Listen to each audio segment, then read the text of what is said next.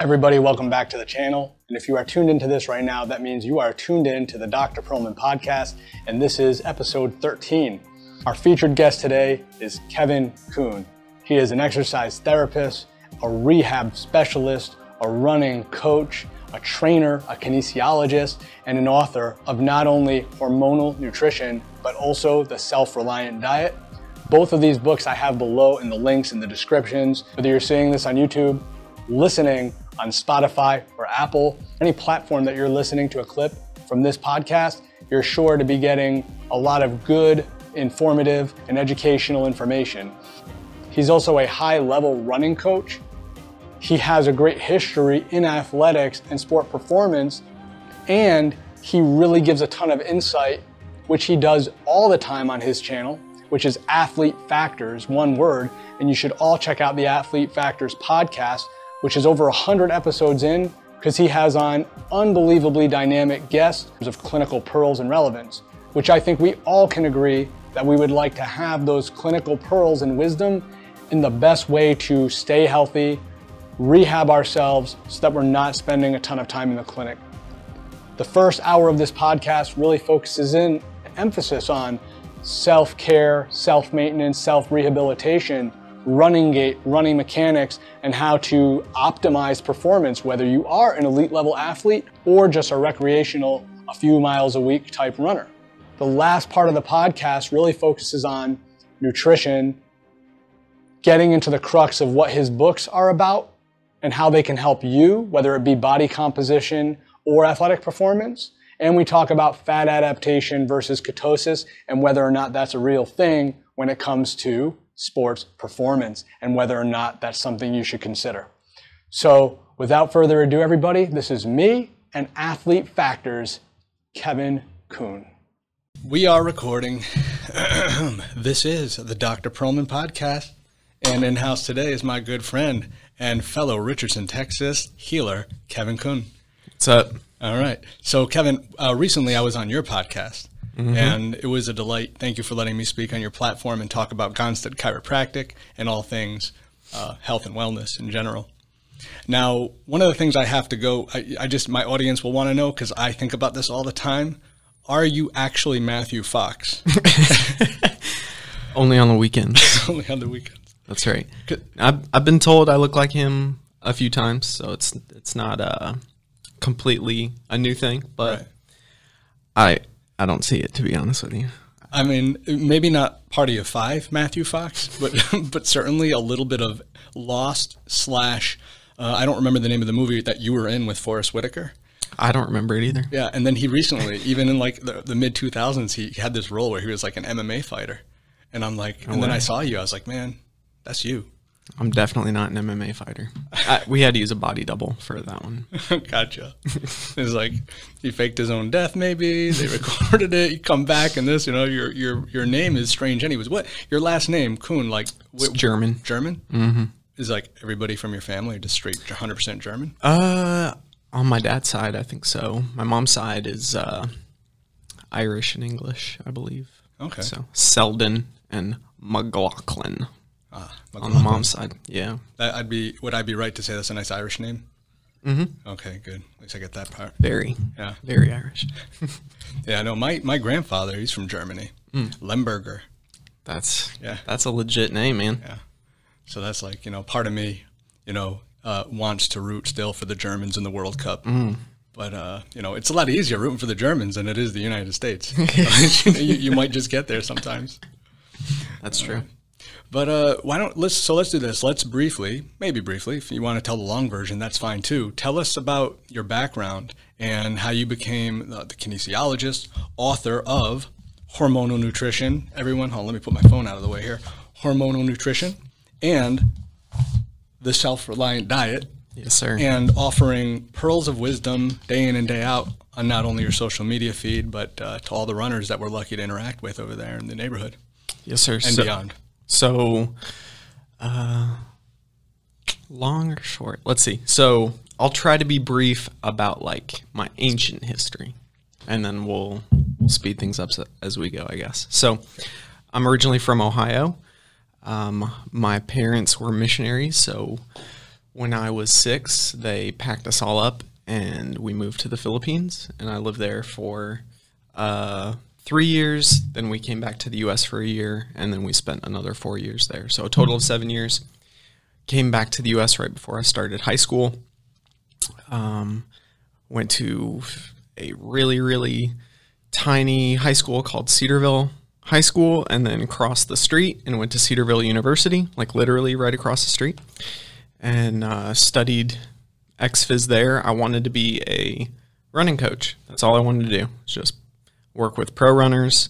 And my junior year, injured my back and um, had a little bit of a tough time trying to fix it. And I kind of started to understand that, you know, I probably need to know a little bit about injuries if I'm going to work with athletes because athletes will get injured at some point. So, uh, came down to Dallas in the summer of 2008 to do an internship at the Cooper Aerobics Center. Loved it. Decided to go visit Baylor. Was like, oh my goodness, I have to go to grad school here. And so I studied XPhys with an emphasis in strength and conditioning um, for my master's degree. And then from there, moved to Indianapolis to work as a strength coach and nutrition coach for the Indiana Invaders Professional Running Club, where I was working with underdogs trying to make, you know, a uh, a U.S. championship or world championship, an Olympic team, things like that. So did that for a year and a half, and then I was like, man, this weather in the Midwest really sucks. So had to get away from those harsh winters and came back to Dallas, and I've been here since 2012. So, okay. and then worked with uh, my mentor Ambrose Coleman, um, really up until the pandemic started. Um, going up to his facility, and I'd help him run youth athletic development programs up there, working with uh, middle school athletes, really elementary, middle school, high school, and even collegiate athletes, as well as their adult uh, clients up there. And then started Athlete Factors really in 2019. Um, and that's that's my kinesiology and sport nutrition coaching practice here in Dallas. So, okay. Well, and you know the part that stuck out to me the most in that was that in the Philippines, um, I think of the jungle, and I think of you in Lost, uh, in the jungle acting, um, and then of course it fits the timeline. So, uh, guys, he might be actually Matthew Fox. I'm just, I might end up changing the name of the the show. Uh, yeah, but believe it or not, I actually uh, did act in a Filipino movie. No way, really? Dead serious. yeah. What What was your role? What'd you do? I was a bully, and I got to have a mud fight with the main character, wow. and uh, but then there was you know resolution at the end, and it's basically like the Filipino version of the story Little Lord Fauntleroy, where like there's this orphan kid and he's actually like royalty, but he doesn't know it, and then you know they find him, and then you know happy ending. Okay. So, Did you want to be an actor at some point? No, no, but I I got paid, which was pretty cool. So. That is cool. All right, so let's let's talk about a little like so athletes factors, working with athletes, working with runners, working on the nutrition component. What would you say your specialty is? Um, my specialty when it comes to athletes, like my my background is primarily with endurance athletes and specifically with runners. I ran uh, high school cross country and track. Um, did did pretty well in high school, well enough to to get a little scholarship money and run in college. So got to do that. Um, so my goal has always been to work with runners specifically. So I think my specialty is with endurance athletes in general, but anything that overlaps with running, so triathlon, mm-hmm. um, runners like marathon, ultras, anything to do with running, even sprinting. Um, if if you get there on two feet, like that's me. gotcha. So, well, what as what's I don't want to say what are the most common injuries of running, but one thing that's just sticking out, and I might be going a little bit off script here, and if I need to be reeled back in, you just tell me. Um, I think a lot about people's gait, like even just watching them run. Like back when I was a CrossFit coach, back when I was a you know personal trainer, and even now as a chiropractor, I guess every now and again, when I think it's warranted, I certainly will watch someone's gait. And I think the spectrum, right, of, of like the gait analysis and how um, people just move so different. Uh, is that a big deal? I mean, I would imagine it's a big deal when it comes to like running efficiency. I think that's something I, I want to know more. So please fill me in on that because there are people that like they're running and it's just like a mess. Can't be good for their knees, can't be good for their ankles, can't be good for their feet. Sure. Is it a brain thing? Is it a body mechanic thing? I mean, how much success do you have fixing that? What's that like? So early on, like when I was in in college, um, the the guys cross country coach or the guys distance coach and the women's distance coach, like not a whole lot of like overlap in with regards to their coaching philosophy, let's say. And the women's coach, Doctor uh, Doctor King, or Coach King, he had a ton of success with the women's program, and he got to the point where he was like, I'm not going to try to change any of my runners' form. Like he was just like, if you're a heel striker or a midfoot striker, I don't care. I'm not going to change it. If I try to change it, I end up making you slower. So that was kind of my exposure to like that idea and then I had a biomechanics class with him where he was like here's ideal running form and I'm like okay so what's going on? If like if there's an ideal way to run but you're not trying to get your athletes to run that way then what's going on? I, that was really confusing for me. So uh, the more that i study human gait and the more i study or just watch my athletes run and the more i run um, the more i start have started to understand that like and the more that research has come out so i just had a uh, PhD on my podcast not too long ago. Her name's uh, Kate Harrison, and she's a biomechanist. And and uh, along with her, and then another uh, runner, Shalaya Kipp, who's finishing up her PhD.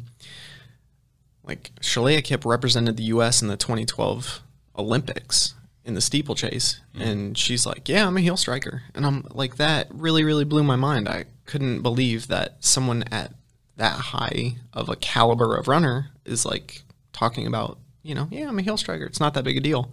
And then listening to Kate Harrison talk about, yeah, if you if you heel strike or if you midfoot strike, there's really not that much of a difference when it comes to the number of injuries that a person will experience, but the type of injuries tend to be different, right? So if you're a heel striker, you're probably loading more uh, hard tissues. Like you're going to have more bone injuries. You're going to have more joint issues.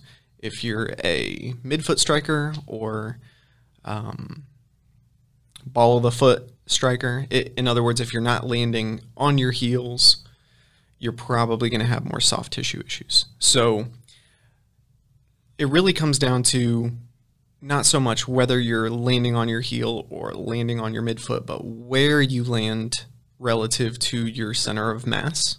Like how far in front of you are you landing? If you're landing way out in front, you're going to have a ton of issues.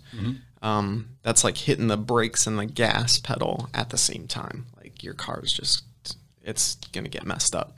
So if you are landing on your heel or if you are landing on your midfoot, whatever the case may be, landing as close to your center of gravity or center of mass as possible is probably going to reduce the amount of braking force that you have to then overcome and absorb and that's like stress that your body has to it has to handle that like the shocks on your car. Um, so the more you are underneath you the more you can translate that into an accelerating force or a propelling force or a main, maintaining force um, to to keep you running, right? So that's just going to be less wear and tear. Whether whether that force is getting absorbed, you know, through the bones or through more of the soft tissues, tendons, ligaments, or sorry, not ligaments, tendons, muscle, etc. So uh, the other thing when it comes to gait, like we like to essentially break things down into quadrants. We talk about front side mechanics, back side mechanics, top side mechanics, and bottom side mechanics. So if we're looking at front side mechanics, ideally, and like even here, there's a lot of Nuance. there's a lot of nuance. There's a lot of of people who uh, who are gaining more popularity just because when you look at a picture of let's say Usain Bolt or a top level sprinter, if you take a screenshot, then you're like, oh my goodness, his front side mechanics, his leg makes the the perfect letter Z, where his knee his knees up, his heel is up underneath him, his toes are dorsif, dorsiflex or his ankles dorsiflex. Like that's beautiful. So like we want to reinforce this Z position as much as possible.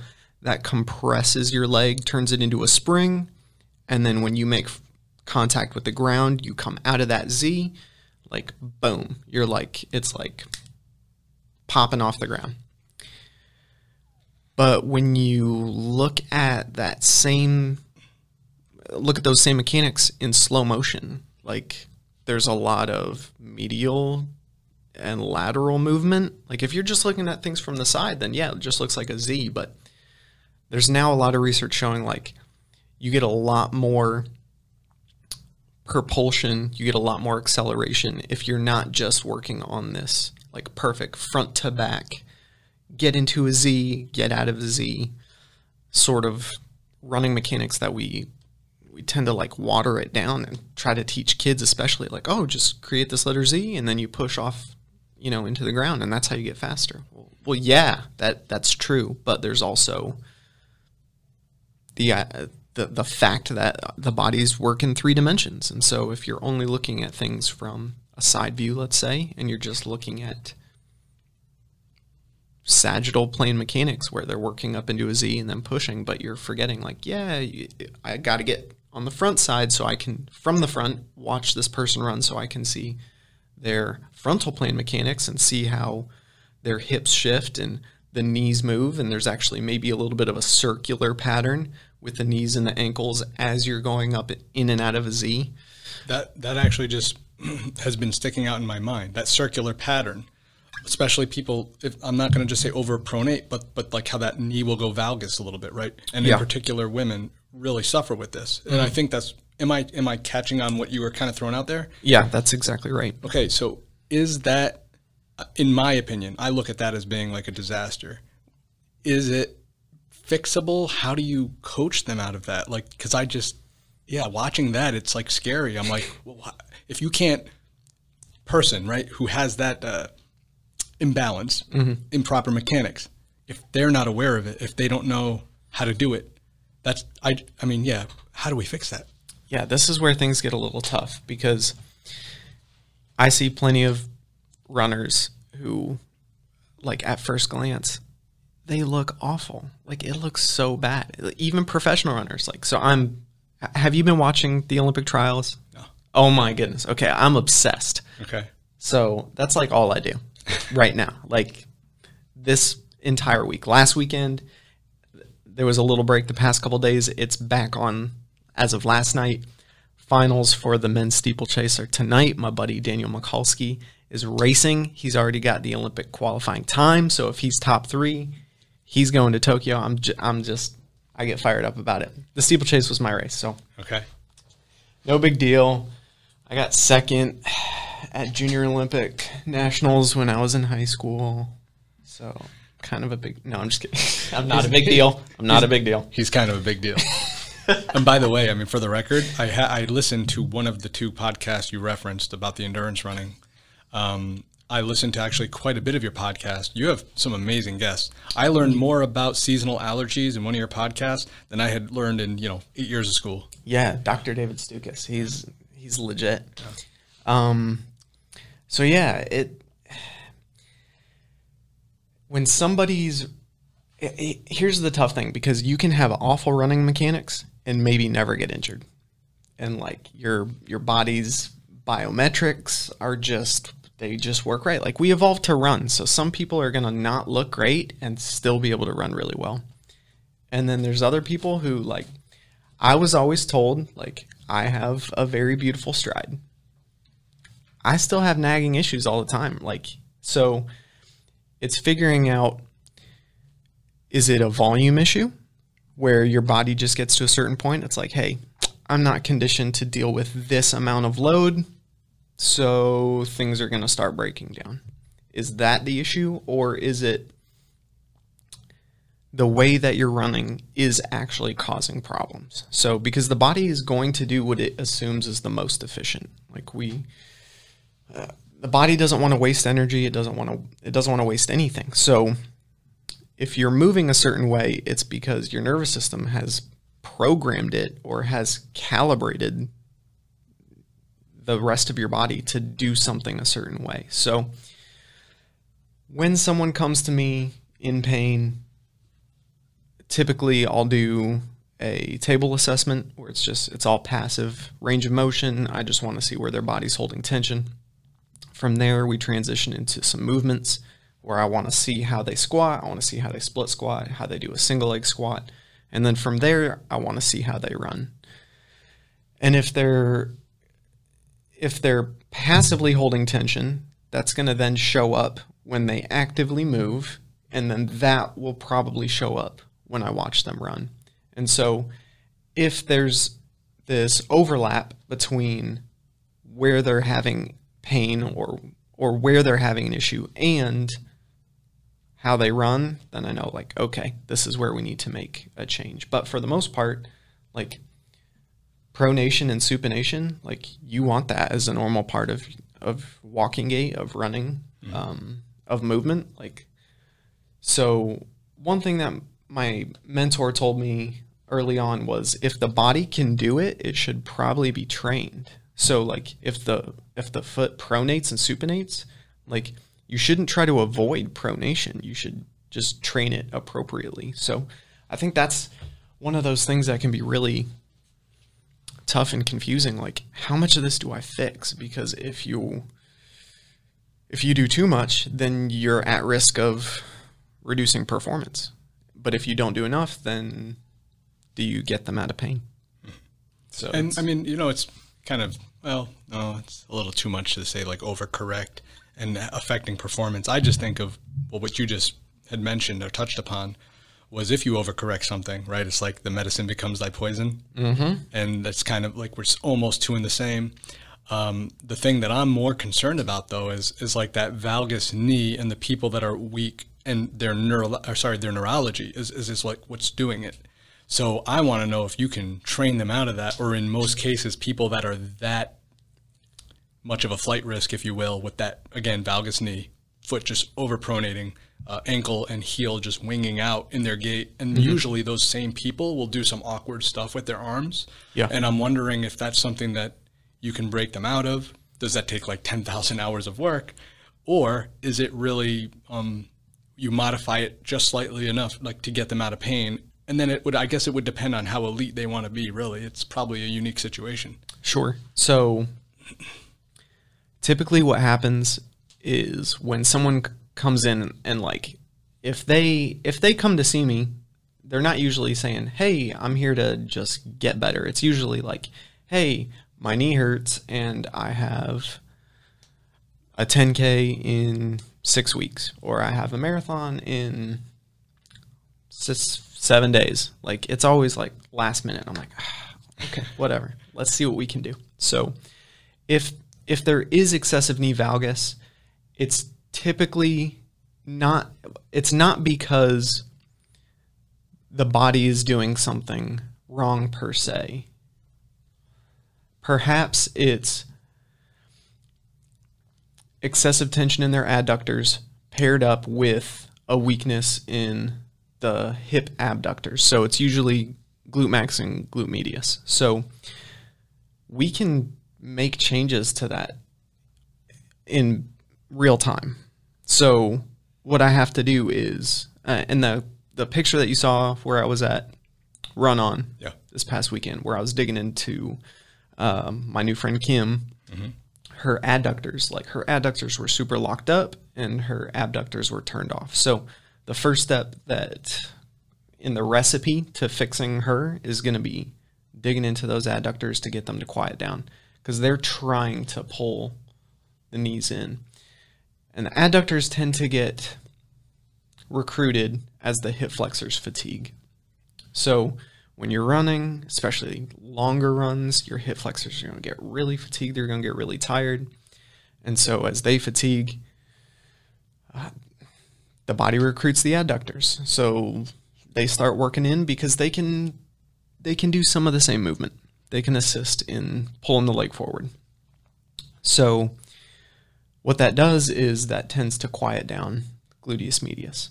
So after digging into the adductors and stretching them out and trying to return optimal length, then we just start training the gluteus medius, turning that thing on. Mm-hmm. And then once adductors are quieted down, abductors are turned on, then I just train the leg in proper gait.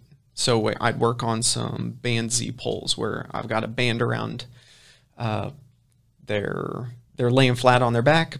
I've got a mini band around their arches, and they're pulling their leg up into that knee up, heel up, toe up, into creating that letter Z. Mm-hmm. And then I'd flip them over and put them in bird dog position. So hands and knees. One knee is going to be on a yoga block, and then they're kicking against that band out of that Z position. So I'm training them to get into that Z position, and then we train to get out of that Z position. And that's all open chain exercise. So we slowly build basically from turning off what's too active and then turning on what's not active enough, and then open chain exercise, and then closed chain exercise, and then run. Okay. And in one session, we can do that no pain. Wow. Usually. I was gonna say it's like get, and I hope you're charging enough money. I was just told uh, two weeks ago by one of my clients that I've seen on and off for three or four years now. She it was so funny. She goes, Kevin, you don't charge enough. And I was like, What? Like I just what do you mean? She goes, Well, like I go to a masseuse and like every couple years, you know, their prices go up and like your prices need to go up. No, okay, all right, I got to I got to bump my prices up. So yeah, like you you segued into what my next question was going to be about the whole um, turning off a muscle or like you know quieting down, right? Where something's overactive mm-hmm. and then actually activating. In this case, the abductors or the glute med or the or gluteus maximus. And you literally gave. So if if you students who are tuned in right now or other people that are in practice that are missing elements of this, like he just gave you this is the recipe. Platinum. Yeah. this is beyond gold.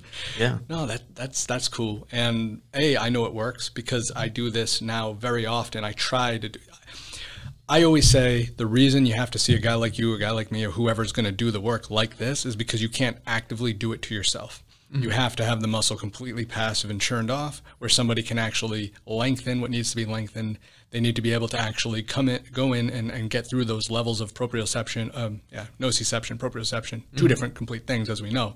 I always talk about the inhibition of nociception, the pain fibers, mm-hmm. to be able to actually quiet that down. They could probably activate it on some level on their own, but I mean, even with a Theragun, to be able to like stimulate and activate that way, and then have somebody else again um, against resistance, right? To activate those muscles. But yes, pure platinum really it, you more than answered the question that I was going to go into on that level. And one of the things I want to know, right? So I am a recreational runner. Mm-hmm. I wish I wish I ran, ran more. Um, so now this is me being selfish. A, a problem that I continue to encounter all the time is 48 hours in or two days into my run. So I've done two three mile runs, let's say. Uh, my back is completely fatigued at the end. I'm susceptible to injury, not just because I'm fatigued, but because of some underlining mechanism, like my back just doesn't, can't take it. Mm-hmm. Uh, I have about three or four patients who are in the similar realm. They come in, we, you know, just their fifth lumbar. They're better for a couple of days. They go back, whatever. They go running a few more days. They come back. They're in, they're in trouble. Mm-hmm.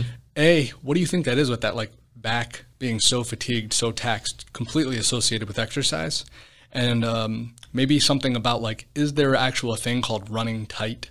Like being like overbraced in the core with that anterior pelvic tilt and how it just affects the whole chain?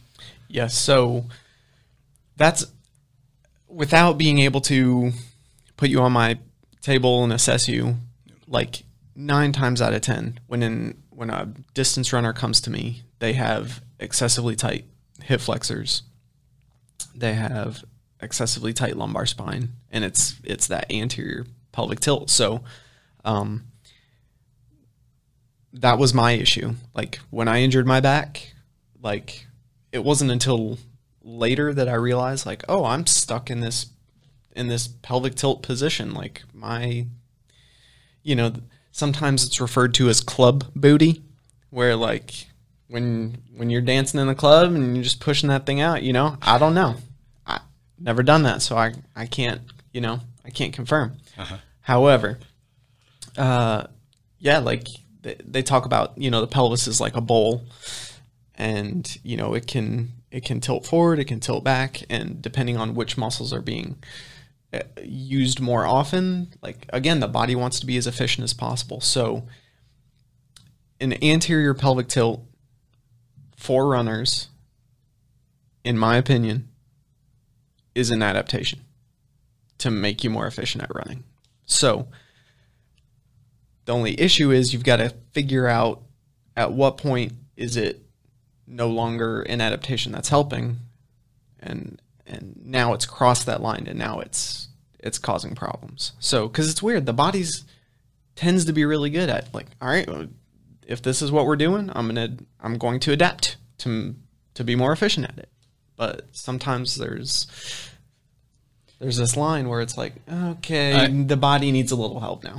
I always talk about the principle of diminishing returns, and I think it's like applicable with everything in life. But what's amazing is how fast that principle of diminishing return can happen. Hmm. I.e., say you have a pre-existing like lumbar disc problem, and then you're trying to you know do some exercise, and you're in a hollow rock position or a hollow hold, or you're doing excessive sit-ups. Hmm. That that principle of diminishing return is like five minutes max, or like you know six to ten reps, and all of a sudden you're in trouble.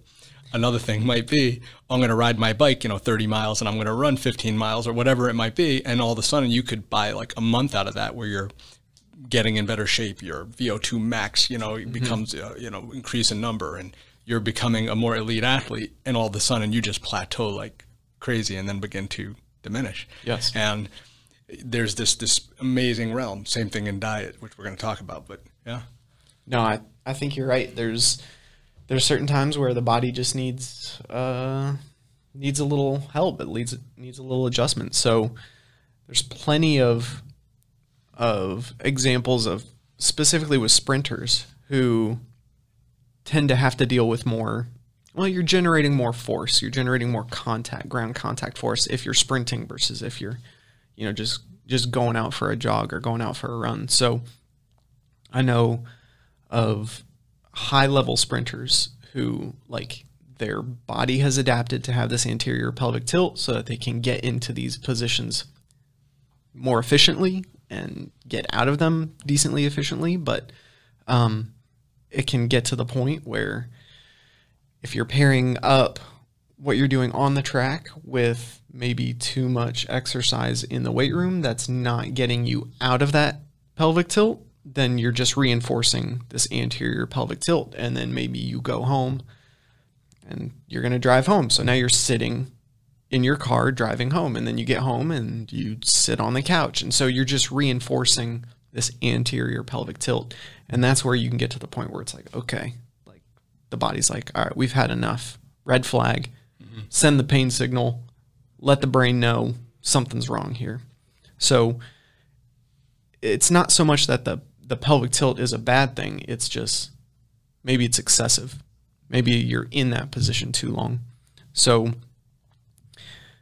training to get out of that pelvic tilt, spending a lot of time in a posterior pelvic tilt, uh, I think is like that's what fixed me. I was excessively anterior, started training a lot more where I was just fo- focusing on my pelvic position, getting out of that anterior tilt, learning how to use my diaphragm and breathe correctly, and actually using my glutes. Um, yeah, that took care of it. So that's that's essentially it's following that same recipe where if the hip flexors are tight, turn them off. Glutes are are not firing, turn them on, get them working. Retrain, you know those uh, those whatever movement patterns are being used in the sport, and then replicate it. And then if that doesn't work, then you just go back a step and say, okay, well, I know we turned on the right things and we turned off the right things, but maybe this specific exercise isn't translating enough to on the field play or to on what you're doing on the road when you're running. So let's try a different exercise and we'll see if that works. You know, I, I, I almost feel bad sometimes asking for like a million dollar cue. I always refer to it as a million dollar cue. Mm. And I'm actually just going to give it away right now on my podcast for my million dollar cue. And this is when I was a CrossFit coach and even now when I watch people squat, it's butt back on the way up. Mm. Butt back on the way up to me fixes people squats whatever you know bottom line it, it, there buddy who's listening to this we just fixed your squat you're welcome you're welcome i don't have a patreon but i should. Um, so what i want to know what's a million dollar cue actually for people to do on their own to activate their glutes? I didn't even think of it until just now but is there one? That's a tough one. Um, the only reason i'm a, little, a little hesitant there is because I have I have a few clients who I I'm thinking of one specifically. I hope he doesn't listen to this because he'll know I'm talking about him. When we're doing certain exercises, he cannot fire his glutes to save his life.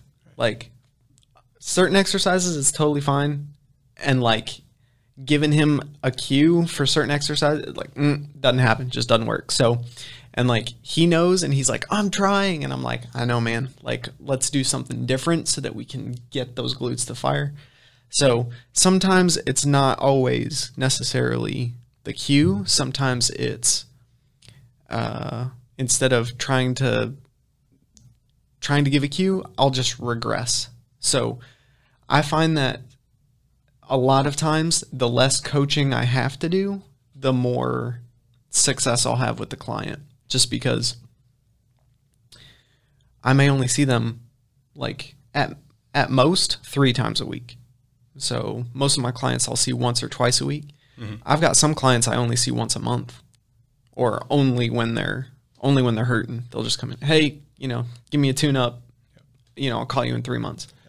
All right, whatever. So if I don't have to cue them, or I don't have to tell them, hey, like think about this. If I can regress it, so I'm just like, hey, do this exercise. Um, that tends to be a little bit better, but um, there's there's some classics in the in the glute cueing uh, category. I've heard crack the nut. Think about you know putting a putting a nut between your cheeks, crack that nut. Uh, when I was in grad school, we watched this really really old video about Olympic lifting, and uh, like we were all cracking up about it because like it was i mean it was like vhs tape like the lines, lines and everything yeah. oh it was so bad and this guy is like cueing uh i have no idea why but he's cueing these kids and he's saying don't lose your money and he was like explaining that like like if you i'm just putting my hand in my left pocket how how uh how much can we get into on this podcast? Is this uh You can say whatever. We can say fuck. We can say asshole. We can we can do whatever we want. We can talk about sex and Cardi B. I don't know. this guy was telling kids to pretend they had like a dollar bill between their cheeks and to not lose their money. And I was like, "Why are you telling kids this? Like, this sounds so bad." But that was the cue that he liked to use. So he was raising little uh, little exotic dancers. Yes, apparently. that's yeah. what I thought. I was that's, like, mm, bro, yeah, that's odd.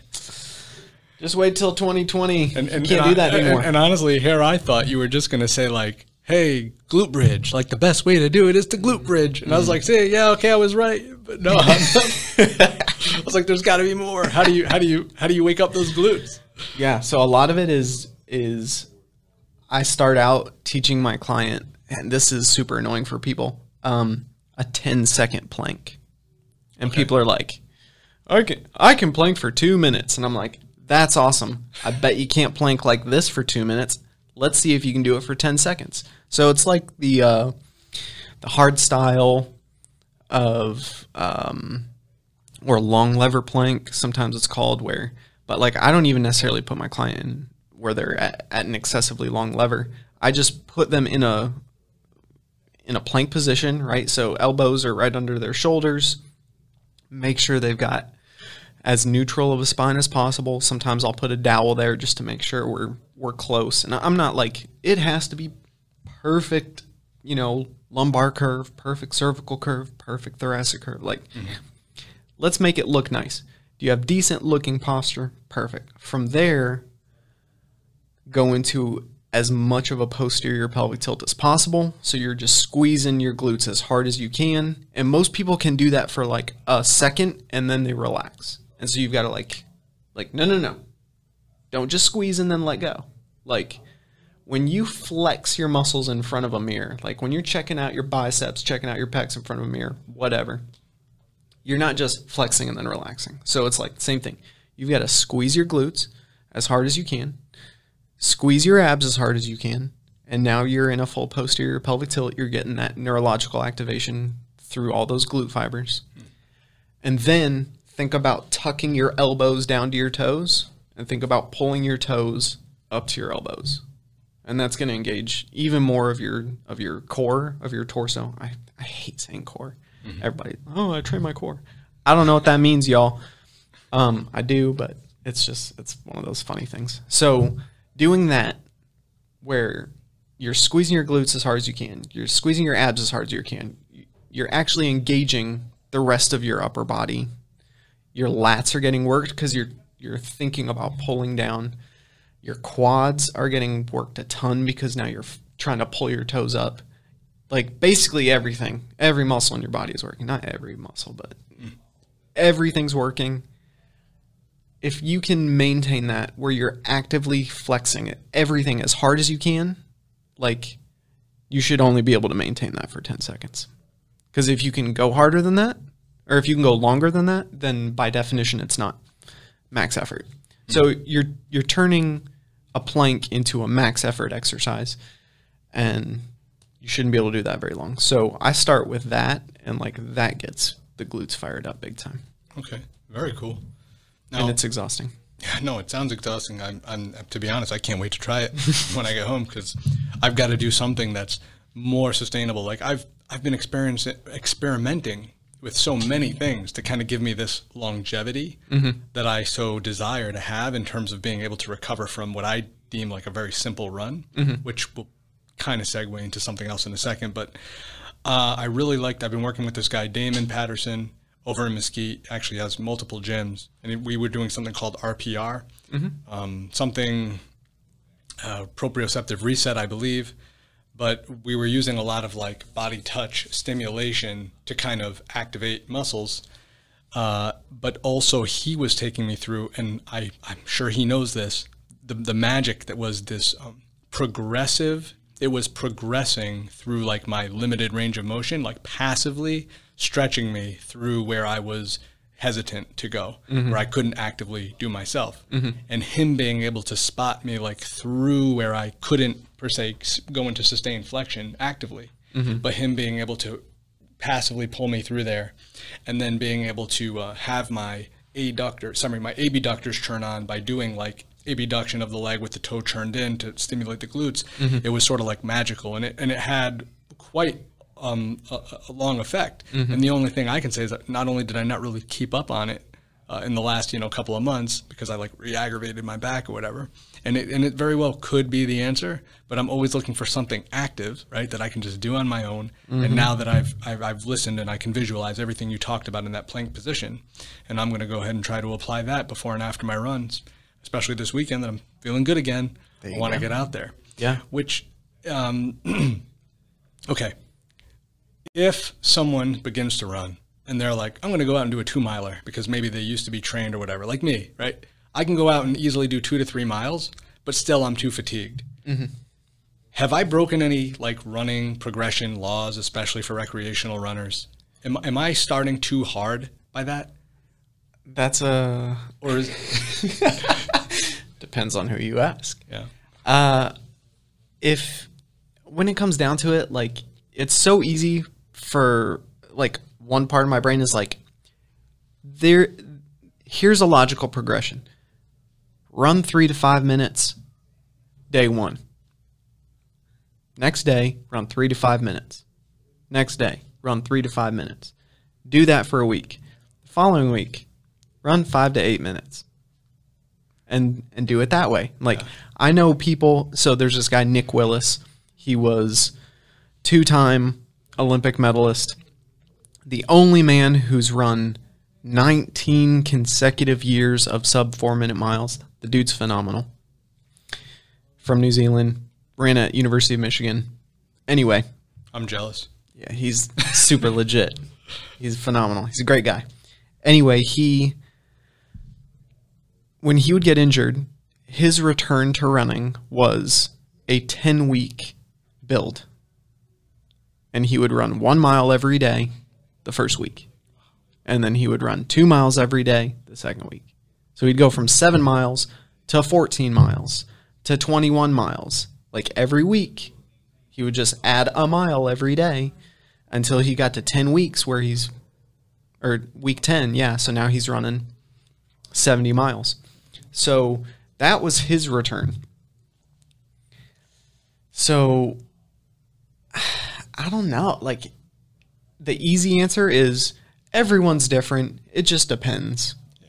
but Which is probably the which is probably the right answer. Yeah. So it the way that I look at it is the way that I didn't do it when I was in high school, which was just how far do I feel like running today? Okay, I'll just run that far. Like that's probably not the best way to look at long-term maintenance or being able to run long term.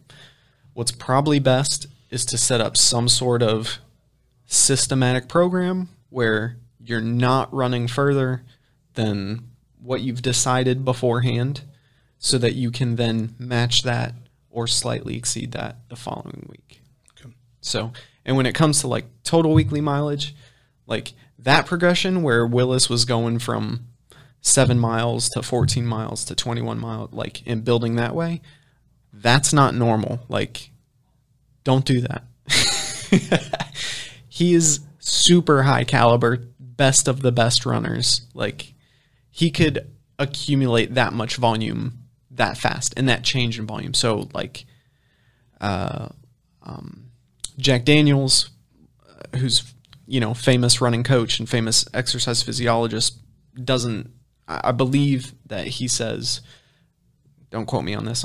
I'm, sorry if I get it wrong, but basically your weekly mileage should essentially be the same for a couple weeks before you take a jump up, right? So if you're running, if you're shooting for 30 miles in a week, like for for some person, like that might that might not be very much. That's about how much mileage I do every week right now.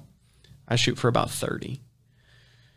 And it's wearing me down right now. Like earlier today, I was talking with one of my clients and I'm like, dude, all of this I just want to nap more. I just want to sleep longer and like I can't. So I've got to figure out, okay, is this actually sustainable? I thought 30 to 35 miles a week was going to be easy to maintain. And now I've got to reevaluate. Okay, am I prioritizing my sleep and my rest and my recovery? And am I fueling appropriately so that I can maintain 30 miles a week? So I'm getting off on a little bit of a Yeah. tangent there. But um, all that to say, if you think about things long term, what do you want to be doing six months from now, a year from now, five years from now, ten years from now? If you if you want to be running, you know, three, four times a week in ten years, then you probably shouldn't go crazy with how much you're adjusting your running. And if it's if two to three days consecutively is causing a lot of issues, then maybe cut your volume in half, see how you feel, and then maybe stay there. Like a lot of aerobic improvements come from just repeat exposure to the same stress. You don't always have to increase your speed. You don't have to increase your volume and mileage. You don't have to increase your running duration. Like, this is a hard lesson for me. And I am like very guilty of not taking my own advice here because, like, well, I did 30 miles last week. I should do 35 miles this week. Like, no, no, no. Do the same thing and I'm going to get better.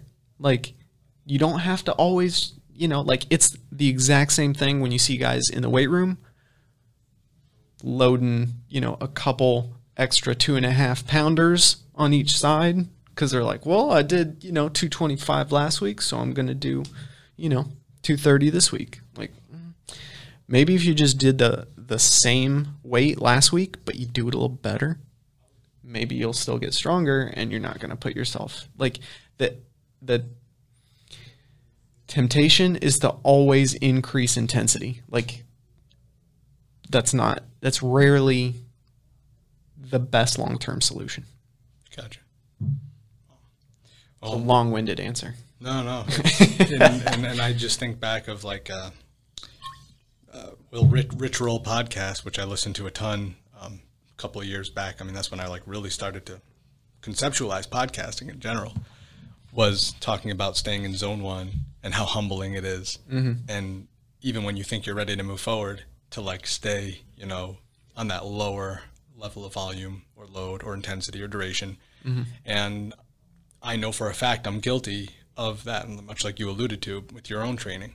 And yeah, and that's it could literally be the principle of diminishing return. It's like my back erector muscles that are just QLs and whatever else. They're just like stop, Yoni, stop. Like you've done too much too fast, mm. and we gave you a day out of it. And then you go to work and bend over all day and you know adjust people and, and go ahead. Let's let's try it again.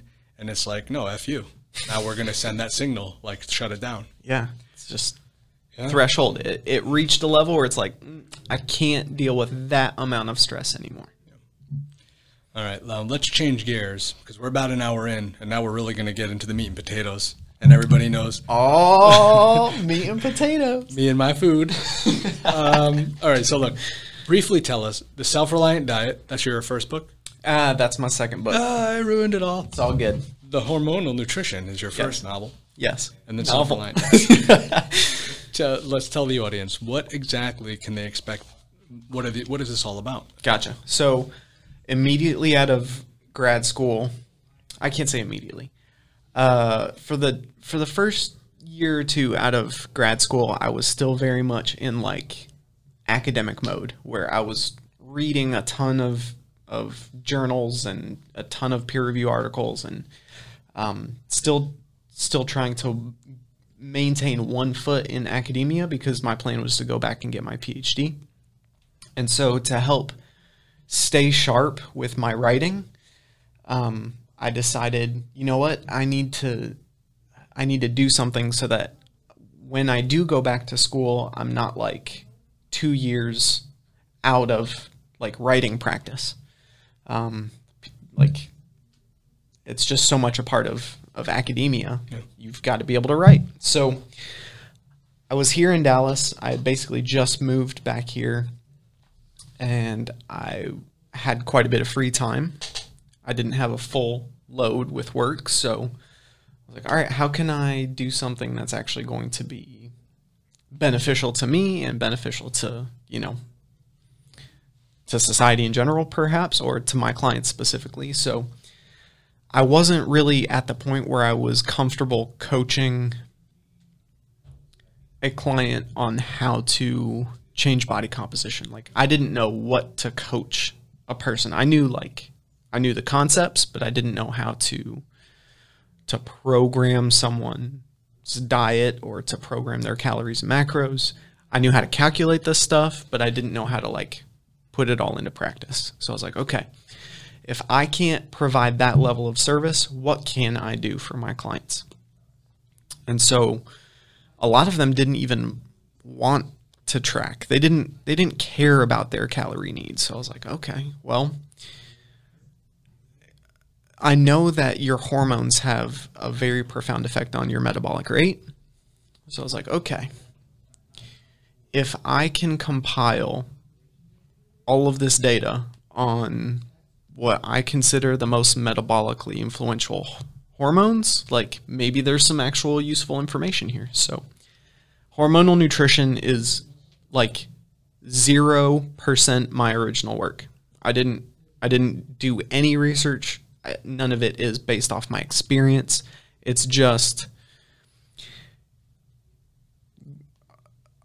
looking at how does insulin work? How does leptin work? How does ghrelin work? How does glucagon work? How does uh, CCK, PYY, GLP-1, testosterone, growth hormone, cortisol, uh, IGF-1. I think that's about all of them. Um, what do they do in the body? What is their functional purpose? Um, how do they relate to whether you're hungry or not, or whether you're full or not? How do they relate to um, maintaining muscle mass or like cortisol decreasing muscle mass sometimes. So, what do they do? What do you need to know about it? Um, and then, how can specific foods that you eat at specific times mm-hmm. affect those specific hormones? How can specific exercises affect those hormones? So, the idea is your hormones are like driving your car and you're in the passenger seat. And if you don't know anything about them and you don't know that if you eat, you know, if you eat protein at a specific time, you're going to have a more profound effect on your satiation hormones so that you it takes longer to digest. So you're going to feel fuller longer. So if your goal is to lose weight and you're hungry all the time, if you eat a high protein, high fat meal, that takes a longer time to digest. And so you're going to feel fuller longer. You're going to feel satiated. So that's going to help. If you eat a super high carbohydrate meal, you're probably like digesting carbohydrates is very fast. So you're probably going to be, your stomach's going to send the signal, hey, we're empty about an hour after you eat a high carbohydrate meal. So if your goal is to lose weight and you're eating a ton of carbs, you're probably going to feel hungry more often. So it's things like that. So I tried to break it down into as practical chunks as possible. And if you check the the very end of every chapter, it's like, hey, here's the bullet points. If you don't want to read any of this because it's just compilations of research, just here's the bullet points. Do this, do this, do this to increase insulin sensitivity. You know, have a tablespoon of apple cider vinegar before a high carbohydrate meal to improve testosterone production do this and this and this to improve growth hormone or mechano growth factor or whatever the case may be. So that's hormonal nutrition. It's allowing you to get take back the driver's seat and manipulate your hormones a little bit. Okay. So that's that one. The self reliant diet is, in my opinion, a much better book. Just because uh, you can follow all the advice in the hormonal nutrition, but if you're in a calorie surplus and you're trying to lose weight, sorry. Like that's kind of important. You need to know. You need to know what your budget is. You need to know how many calories you need in order to make any type of change that you're looking for. So if your goal, pardon me, those bubbles in that Topo Chico. Oh yeah. Uh, if you are in if your goal is to increase your muscle mass and increase weight, but you're in a calorie deficit, it's not going to happen, right? So the analogy that I use is if you want to save up for a trip to Disney World, but you're in debt, you're not going to Disney World, right? So if your goal is to elicit a specific physiological adaptation to training, and maybe that's increased strength or power or speed, but you're in a huge calorie deficit, your body's like, okay, so we need 4,000 calories a day, and you're giving us 2,000 calories. So, do you want this 2,000 calories to go to your immune system? Um, do you want to go to your brain to keep your like brain working? Because that's kind of important. It's like running everything. Uh, do you want it to go to making sure that your heart continues to pump? Um, where do you want this money to go to money, like because calories are the body's currency. Um, so the self-reliant diet is is my attempt to teach people how to calculate their caloric need, and we've got a ton of data, a ton of research on these calorie prediction equations. Um, it'd be nice if you could just do direct calorimetry, but like for the human body, you can't do that. So um, what we can do is we can use these equations, and they're estimates, but they're extremely accurate.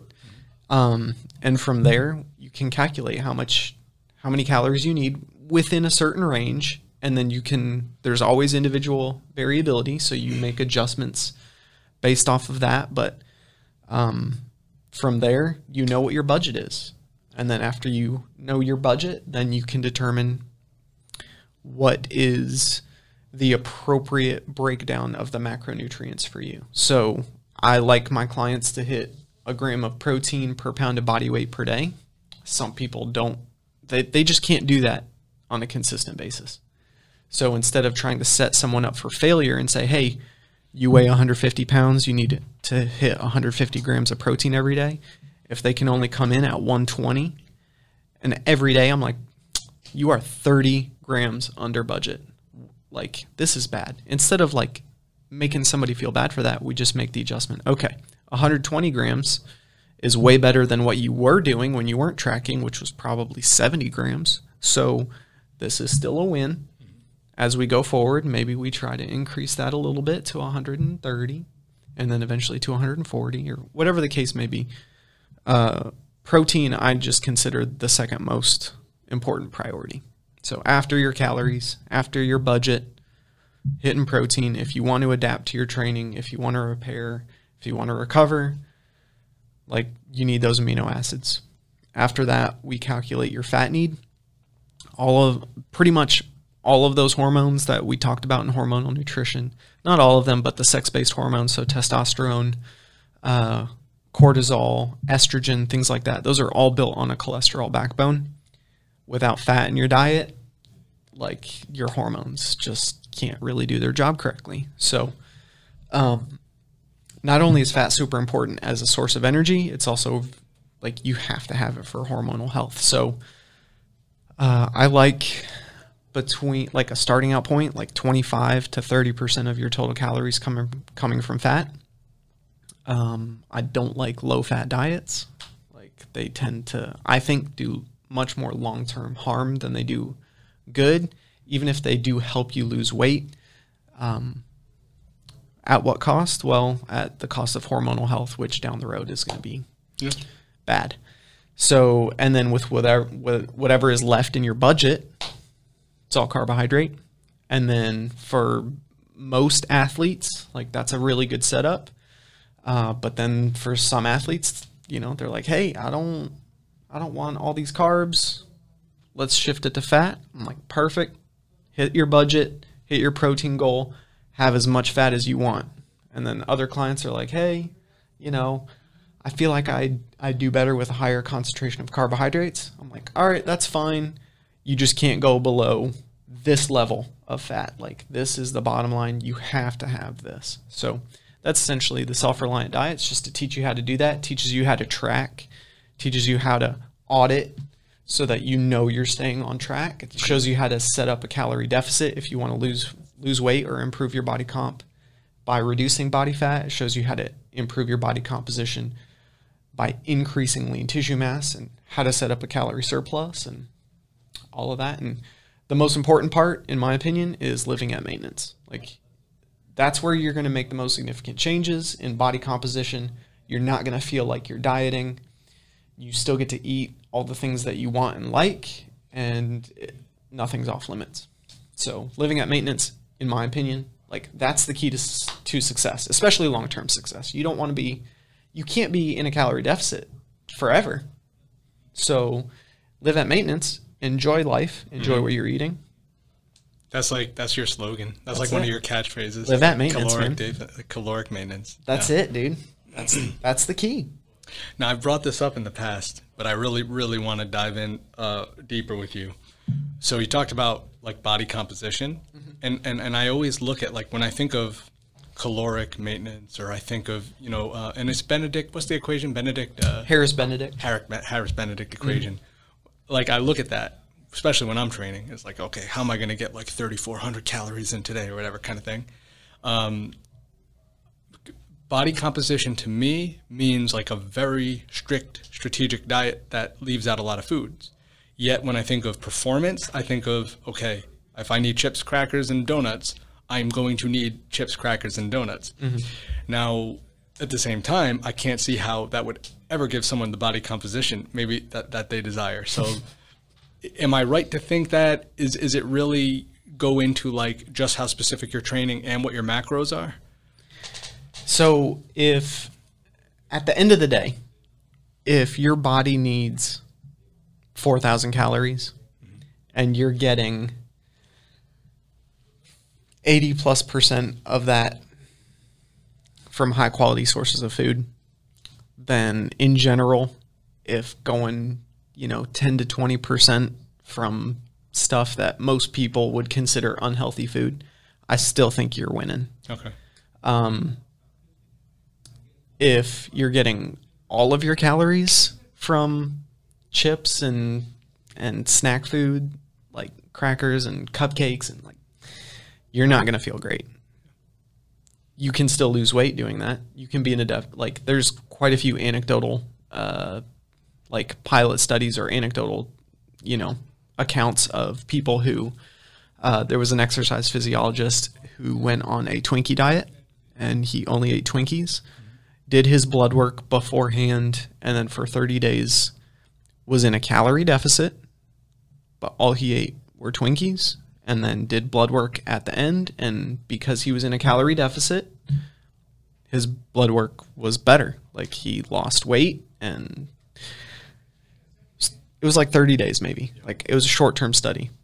But what's what is important to note is that you don't like the whole idea in my opinion, the whole idea of eating clean is kind of uh, that can be a huge hurdle for some people because they can't necessarily maintain long-term consistency if all they do is eat quote unquote clean foods. Right. So if you can maintain your calorie goal by eating some chocolate every once in a while, like do it, enjoy it.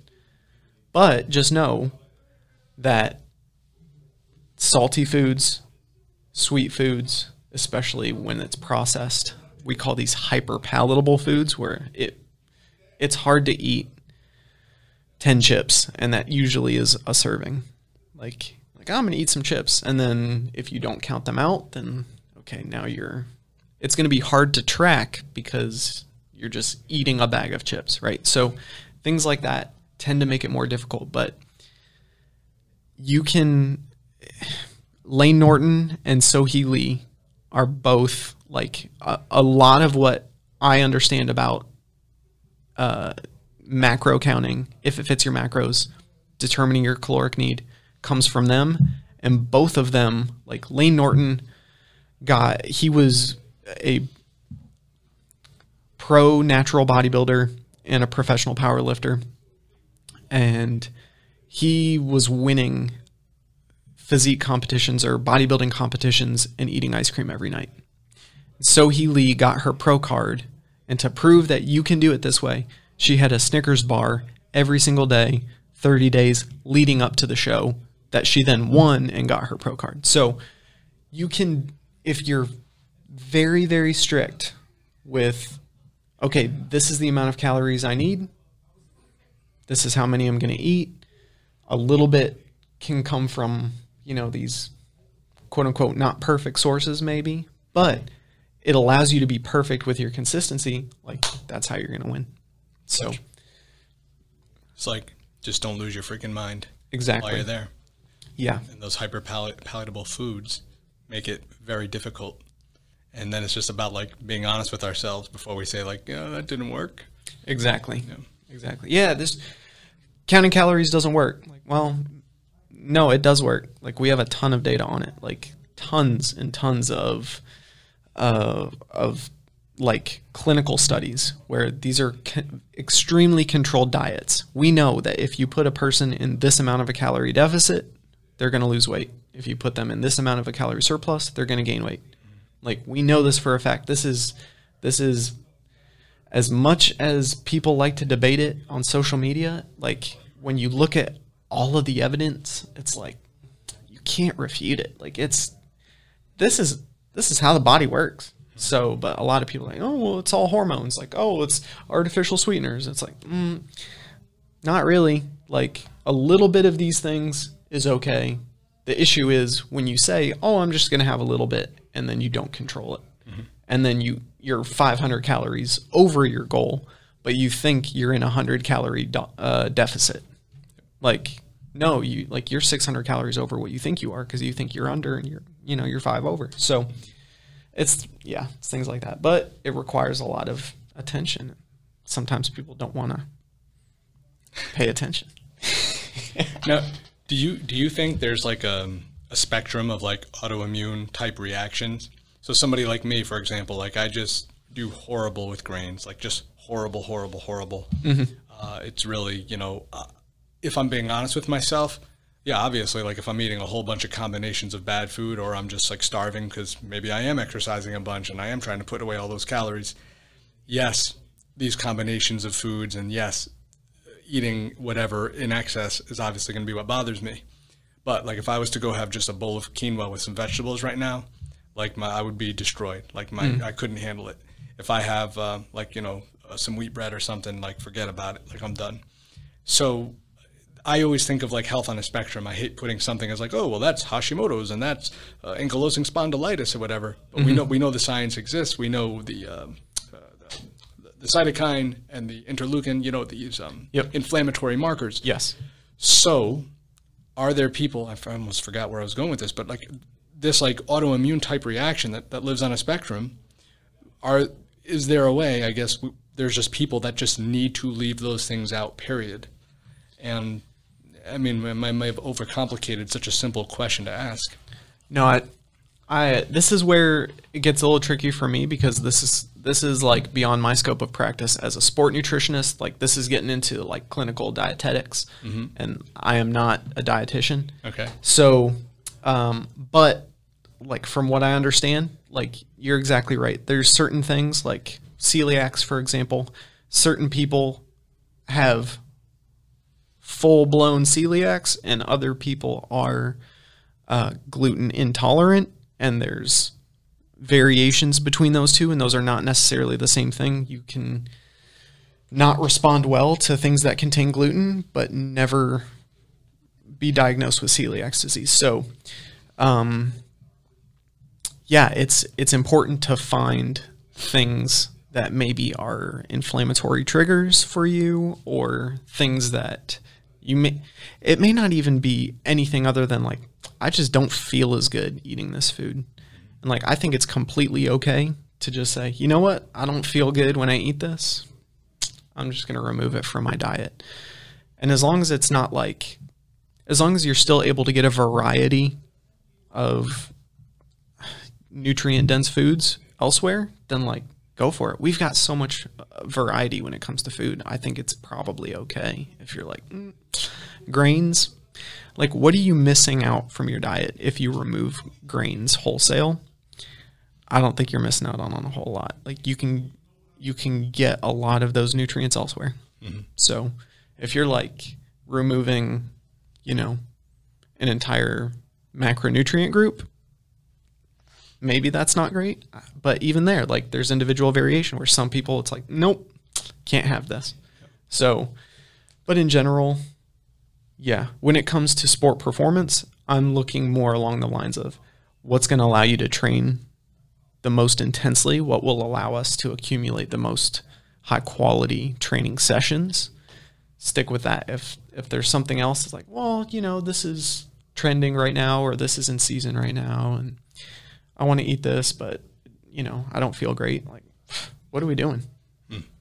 So, Well, that that perfect thing to segue into now. All right, I'm going to just say it like this. What the fuck is fat adaptation? nice. Yes. um, you know, this like keto world, these, you know, runners, Mark Sisson talks a lot about it, uh, fat adapted.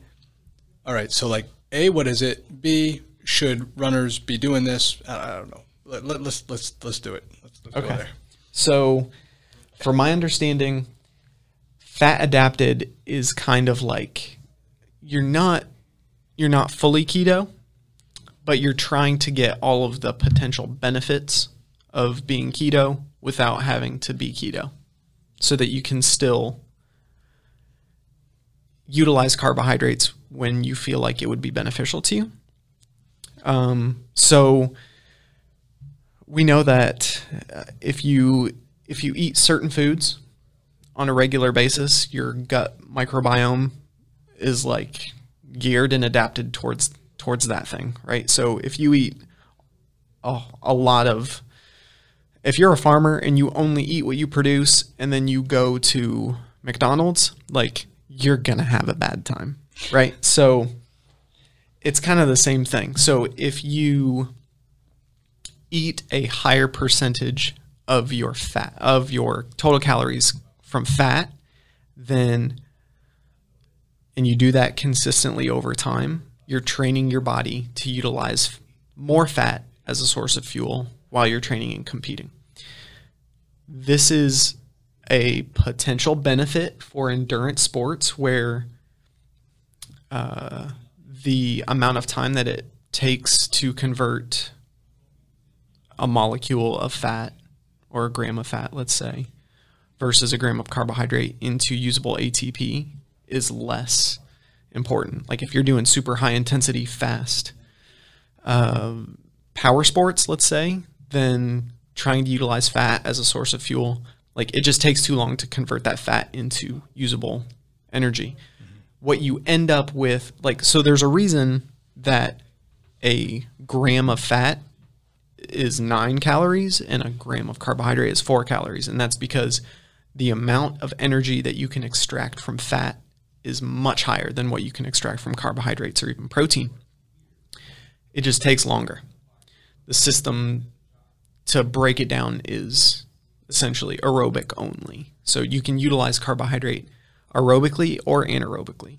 But the amount of time that you can work at an intensity where you can actually extract that energy is much, much shorter. So the idea, the theory is if I eat more fat and get more fat in my diet, then I can utilize more stored fat while I'm training and competing, which means now I'm less dependent on fueling during my competition. So I think this idea got popularized with like marathon, ultra marathon, and triathlons because so many people who were very new to the sport were having a lot of issues with fueling during the bike and during the run or like on the marathon marathon or ultra marathon. You want another water?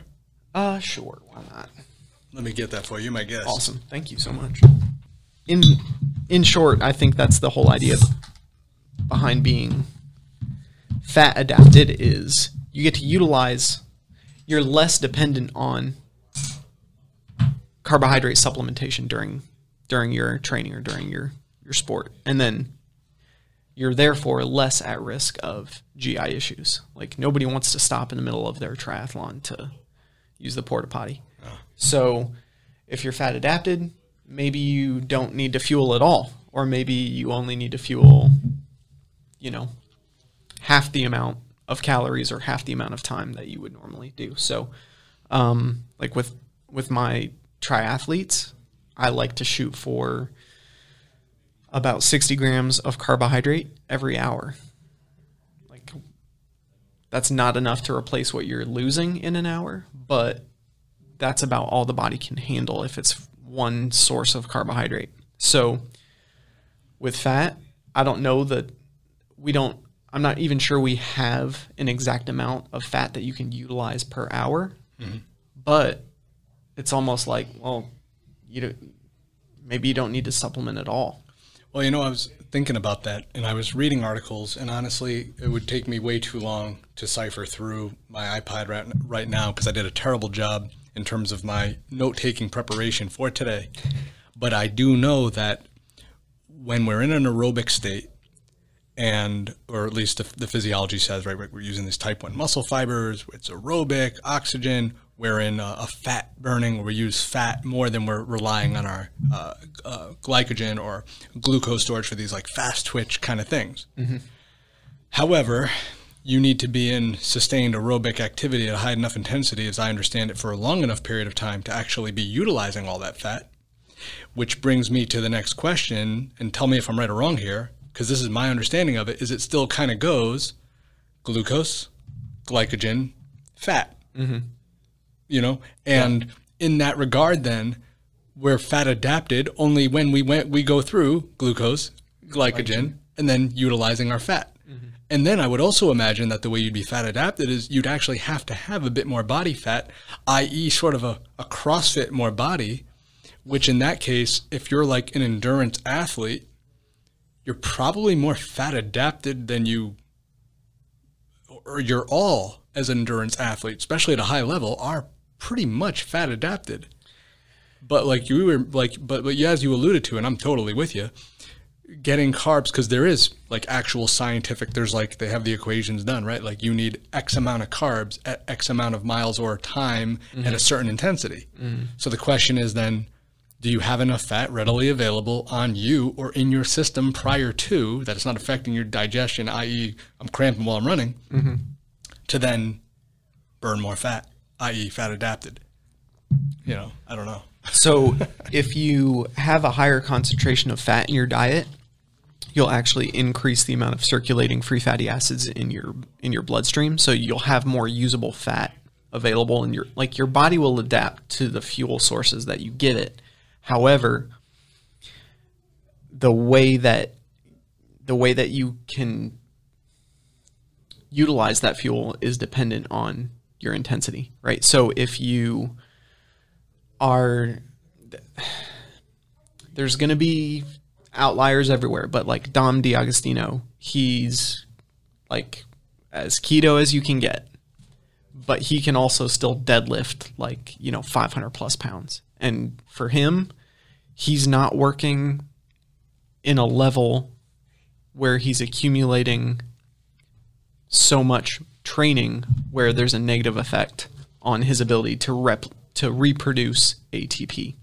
So, um, all that to say, if you're eating more fat, then you'll have more fat available as a source of fuel. It'll be more there'll be more circulating fat, and also even if you're not eating any carbohydrate, your body will convert protein into glucose and store that as glycogen via gluconeogenesis. So even if you're not eating carbs at all and you're, you know, full blown keto, you still will have a decent amount of stored glucose and glycogen. It just won't be as much as if you're eating a higher, you know, carbohydrate diet. So, um, It's interesting that you said that. It was I was listening to a podcast the other day. I think it was called like Peak Performance Podcast, and somebody was on and they actually talked about how there is no energy benefit to the body from protein. Is they made some kind of statement like that where it's like you want to be getting actual carbohydrates or actual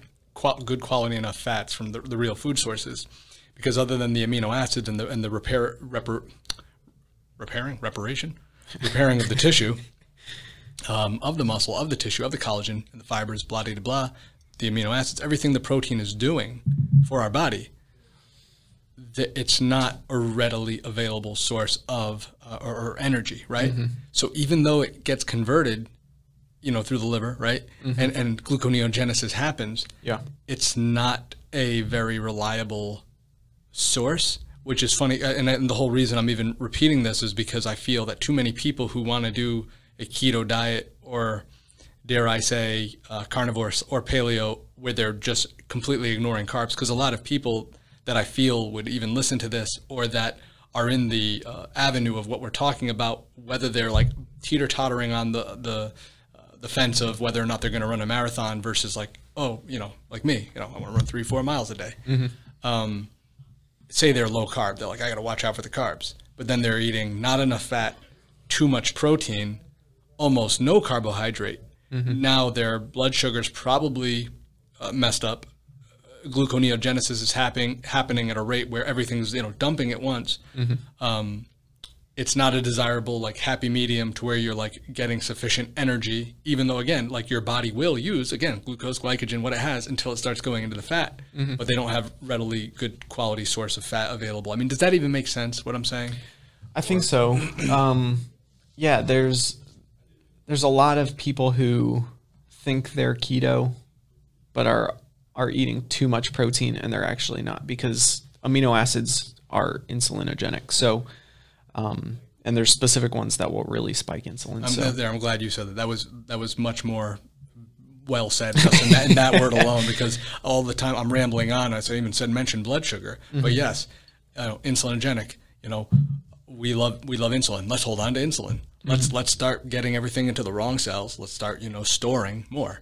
And that's the thing: too much protein, too much excess uh, storage. Yeah. So if you're if you're especially if you're in a calorie surplus where you're maybe you're not tracking, you're eating a lot of protein and you're eating some fat, but you're not eating any carbs and you think you're either at maintenance or in a deficit, but you're eating so much protein that it actually puts you into a calorie surplus. At that point, I think the what you might see on paper as a quote unquote very healthy diet will actually lead to down the road metabolic syndrome. So, and I can't say that as as a clinician because I'm not, but um, if you follow the logical outworking of if you're in a calorie surplus, it doesn't matter what the macros are. If you're in a surplus, you're you're probably going to end up unhealthy. You'll be in an inflamed state. It's not going to be great. So, if you're in a calorie deficit, I'm not convinced that dumping a, a ton of insulin is necessarily a, a bad thing. Mm-hmm. If you're in a deficit, then your body's going to be mu- like your body will be much more sensitive to pulling and utilizing energy from wherever it's at. There's going to be cer- certain cases where that maybe that's not true with extreme obesity perhaps, but for the general person, like like that guy who did the Twinkie diet, he's eating hydrogenated fat and sugar and lost weight and like all he was doing was pumping insulin, right? So um yeah, and that's slightly different because now we're talking about protein, but it's one of those things that um this is why I think knowing your caloric need and being able to track is so important because you don't I don't think that you have to be so strict with what you what you ingest. Sure, there's a spectrum for sure, 100%. There's a quality spectrum, there's a quantity spectrum. It's best to be on on the the side of the spectrum that has the highest quality of food. But I think that uh, you can there's a lot of times where perfection becomes the enemy of what's good. And then you're if we're all preaching hey everybody's got to eat organic everybody's got to eat this specific way you have to eat clean you've got to do it this way this is the only way to do it. Like you're setting up a lot of people for failure and they'd be relatively healthy if we just said hey here's your calorie needs. Here's your range around the calorie your calorie maintenance. Like live in this range. Mm-hmm. Eat the things you want. You know what's good for you. Like everybody knows what's healthy. You put like a bunch of options in front of somebody and they're like this is good. That that's coming out of a box. And inside the box there's a bag. And the food is coming out of that bag. Like yeah this is probably better. It just it just came out of the ground right? Like everybody knows kind of what's healthy and what's not but if you say you have to eat this you can never have that then people are like i don't know how to do that. I can't do that. So and even athletes it's the same way. So where the caloric need tends to be way higher. So sometimes you have to eat that in order to hit your calorie need so that you can wake up the next day and train intensely again. What are, if you had like best guess, why are there some people, and usually I see this in females, they're eating like 700 calories, and I know there's like a pass to it, but say for like four months, they're eating like 700 calories a day and they're not losing weight. Like legit, like people's metabolism being so broken. What What do you think? Like, what can we attribute that to? So the body will do whatever it has to do to keep you alive. And first of all, people are really, really bad at tracking. I just said it's really important for people to track. In general, people can be off by as much as like 50% of of what they actually eat versus what they say they eat. Yeah. So that sucks. People are really, really bad at calculating how much they're expending as well. Mm-hmm. So the more you're in a calorie deficit, the more efficient your body will become with those calories to the point where it's possible where you could damage your metabolism so much that if you're only eating that many calories, your body's basically not really you're not burning anything. It, you've slowed your metabolic rate down so much that everything that's ingested is like hyper hyper managed once it gets inside. So I don't think that's as common as people have been told it is because everybody's like, "Oh, my hormones are messed." Like I hear this all the time. My hormones are messed up and I tried tracking and I was in a calorie deficit and I only ate 1500 calories a day and I know my basal metabolic rate is 1800. So plus activity, if I'm in 1500 calorie, if I'm only eating 1500 calories, like I'm probably in a 1000 calorie deficit and I did that for, you know, for 3 weeks and I didn't lose any weight. I'm like, yeah, doubt it, but you can't say that. Like, no, you weren't. You weren't doing any of that. But it's it is possible for your metabolic rate to slow the longer you're in a calorie deficit because the body will not. The body doesn't want you to starve.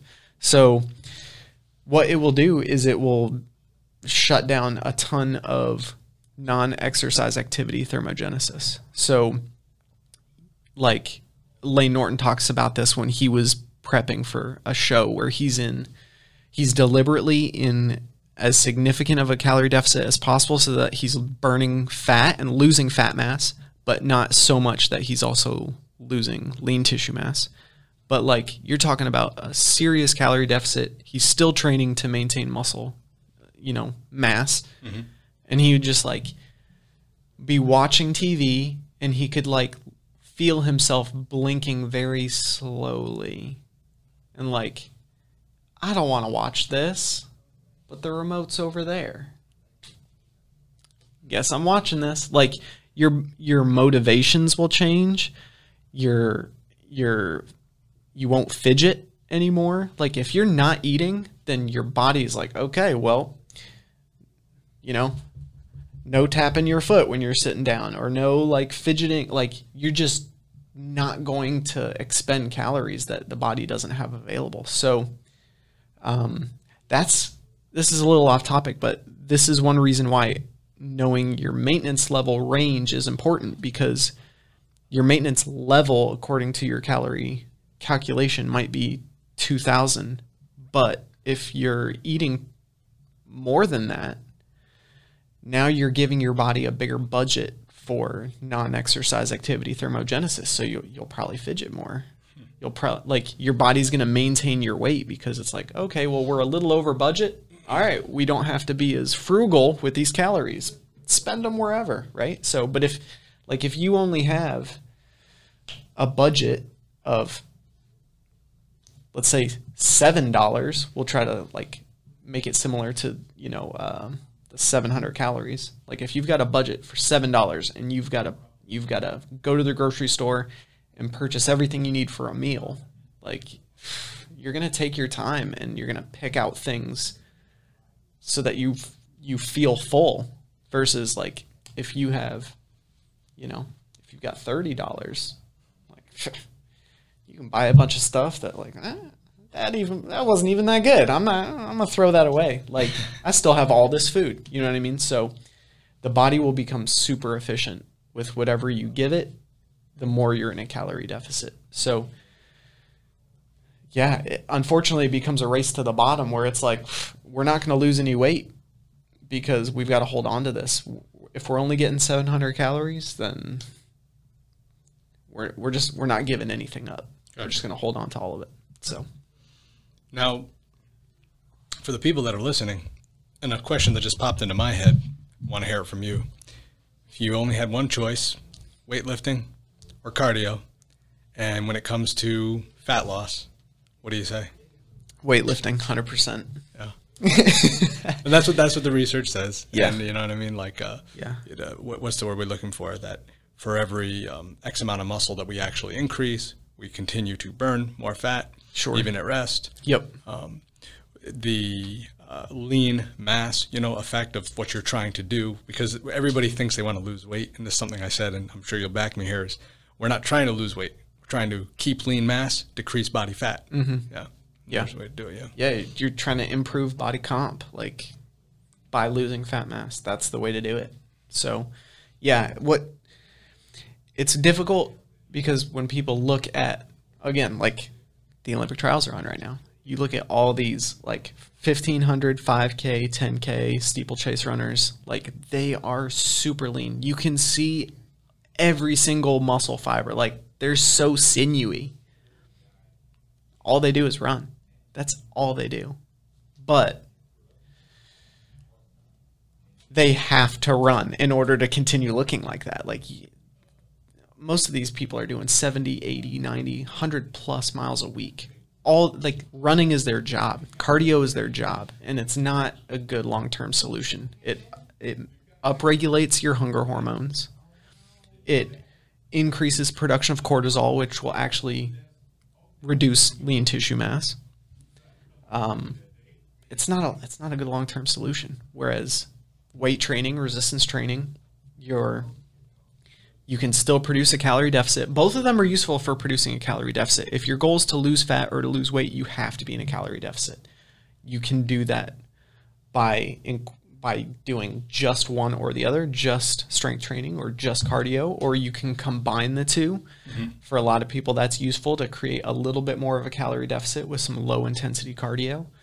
Um, but if I if I'm working with someone who just wants to alter body comp, why would we make you more hungry by having you do cardio if I'm trying to put you in a calorie deficit but make you not feel starving all the time? So, strength and conditioning or strength training, in my opinion, is it's it's the best long-term solution. Although, like we're we're just looking at body comp changes. We're not looking at like cardiorespiratory health and long and longevity. Mm-hmm. Like you want to live a long time, you need to do cardio. You want to look better, strength and conditioning, strength training. So it's yeah. do both. No, I hear you. A little bit of both. And it's funny, like when I prepared the outline for this, I know, so we talked about it then, that means very briefly. I think that a lot of people l- kind of gravitate towards running because they look at it as something that's easy. Mm-hmm. And I'm wondering, like, is that why? Or is it still the old homage of like, get on the cardio, you know, wagon from the 80s and throw on the spandex and, you know, that's what's going to keep you thin? Uh, I would hope that they do it because it's easy. Like for me, I like running because I love the way I feel while I'm in the midst of the run. And for me, I look at it as less of a chance that I'm going to pop my bicep tendon or throw my back out doing a deadlift. Sure. Even though I can tell you all the same, I can throw my back out picking something up after my run, assuming I'm not taking care of myself. Yeah. But I mean, do you think that people are running because they think it's easy? Do you think they're they're running because it's like such a like a cultural thing, and and then by that I mean doing themselves a disservice in terms of body comp? Um Yeah, that's a tough one. So, like the barrier to entry, like anyone just about anyone can run.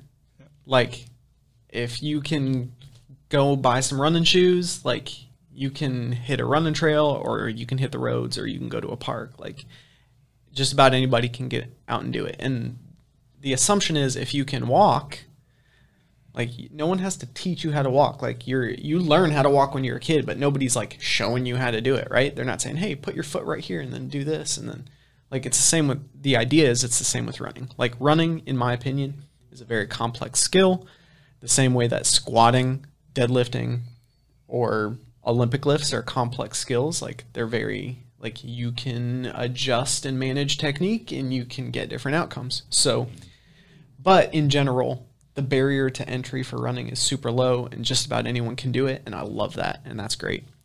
And like, especially here in Dallas, like the way we met was via run on, right? And so every Wednesday night they do their social run and everybody shows up.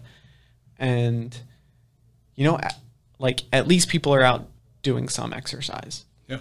In an ideal world, everyone would do, you know, strength training and some cardio, are you hurting your potential summer bod by running? Probably not, but but you're gonna get more bang for your buck from from the strength training. But yeah, I mean, it's it's viewed as easy because just about anybody can do it, and you can join a running club. And I think like you can't gloss over like the psychological benefit of of walking or jogging or running. Like it's huge, especially during a pandemic. Like I think people getting out and doing some running has been huge for people's mental health and um, like I wouldn't be I wouldn't be doing the mileage I'm doing now if I hadn't started running, you know, with the run on group a year ago and then getting some runs in on the weekends every once in a while with Elliot and mm-hmm. then um, you know, also coaching, you know, my my high school homeschool team as well, but um yeah, like it's it's great that just about anybody can do it. I think it's I think it's a good thing. Yeah. Um, it's a net positive for health and body comp, probably. Understood. I got you, man. I know, and you know what? If you are going to do running, or especially if you think like I think, or you do like I do, you know, just make sure you're doing some calisthenics. Get your push-ups in. Try to do some pull-ups if you can.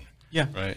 Another really, really easy way to ensure that you're you're doing your body comp a favor is don't just do steady state all the time. Like, yeah, that zone one and two, like that's really important.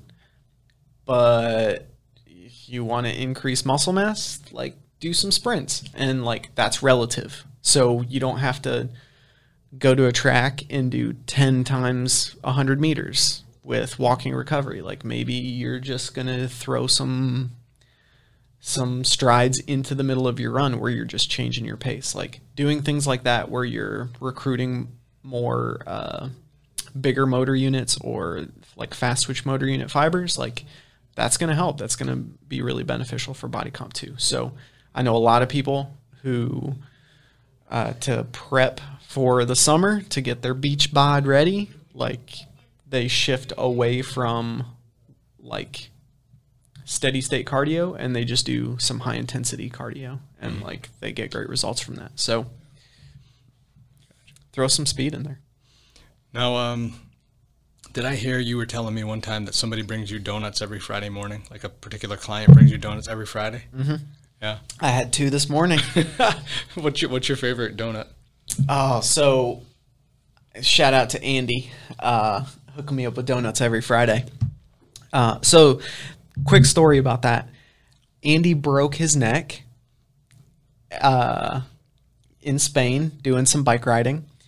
And uh, when he came back, you know, he's in a neck brace and and couldn't come to me. Obviously, like he can't drive. He was very very limited on what he was allowed to do for about 12 weeks. So as soon as he was cleared, I would go you know, I'd go to his house and we started working on arch mechanics and balance and doing the things that he would, you know, that the doctor said, hey, yeah, that's fine. You can do that.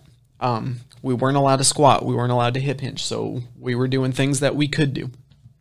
And uh, I would drive past this donut shop and twice a week I'd go, you know, to his house. And so at least once a week I'd be like, mm pick up some donuts, and so I'd take him to his house just to, you know, just to try to make it fun, you know, a little more fun because there there were a lot of times where that was just that was brutal. Like he he was in pain all the time, and you know was stuck in a neck brace, and um, I think that helped. And then as soon as he was cleared to, you know, to be out of the neck brace and to come back to to my office like every Friday, you just show up. So my favorite donut Oh man. Okay, so is it what's the place on the east side of White Rock Lake? I can't remember the name of the donut shop now. I feel awful. Anyway, they've got a donut called the Canadian Healthcare, and it's a maple long john with a strip of bacon on it and then maple syrup on top, and that's like maple glazed donuts are, in my opinion, one of the best. And then Andy sometimes brings me a cronut, which is a croissant donut hybrid, mm. and there's usually like strawberries and whipped cream on it. It's amazing. Have you been? Because I'm going to get ice cream tonight. That's Nice. I'm, I'm, getting ideas now. Uh, what about? Oh man, Sweet Days, Sweet Days over there in Richardson. Have you been? Mm-mm. Really? I've not, but I'm gonna gonna do it now. Yeah. Tell me about it. Well, they've got it's like a birthday cake one. They've got like a Snickerdoodle, Re- no Reese's peanut butter cup one, and then they have the it's Oreo topping, but I wasn't sure. Well, the, and they'll heat them up right there, and it's like small batch, so it's so it's not like um you know Dunkin' Donuts. Yeah, yeah. Like it's until it runs out.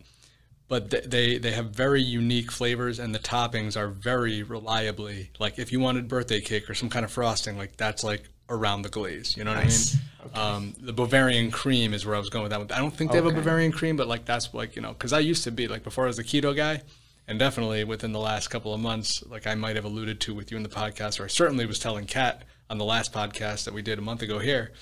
I mean, you know, my eating's out of control right now.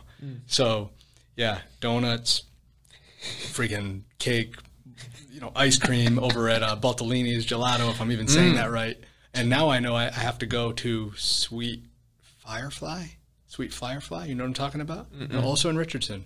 So, yeah, man, I got my work cut out for me. Same. But the donuts, like, yeah, dude, it's like all I wanted. And, and that's the whole reason this even started was last Sunday and Monday, I did like three miles back to back. I felt great. Everything was going good. That second night, I was like, I am starving because I'd been in a caloric deficit for like two weeks prior. Uh-huh. Well, it was like on purpose, eating clean. I had just gotten over some like ridiculous parasite. Something got a hold of me. Uh, antibiotics took care of it. Thank God for Western medicine in that regard Yes, sir. And I was like feeling like myself, and everything was going good. By that second night, I probably ate like you know two thousand to three thousand calories alone. By the next day, I was like, I'm all screwed up again. Blood sugar fluctuations, and it's like, and then it was like, am I gonna go run today? Am I gonna? Oh no, I'm uh, not gonna go run today. Access now. Yeah, and now here we are. It's like all I want is ice cream, donuts, my body to recover. I gotta go activate my glutes. Yep. Yeah, Yeah. Gonna do some planking. Gonna do some tracking. yeah. It's it's a lot of work, man. But start incrementally. Just you know, put the pieces together slowly, and you know, baby steps. Yeah, that's it. It's like lessons in life, baby steps. Start slow. Keep a journal. Have an accountability partner. Man, we can uh, like go on and on with that. Now I got to. make I'm going to quickly peek at my sheet and make sure. Speaking of accountability, uh, shameless plug. If you need accountability, you can pay me, and I will keep you accountable. I provide that as a nutrition coaching service. yes. Just saying. Yeah.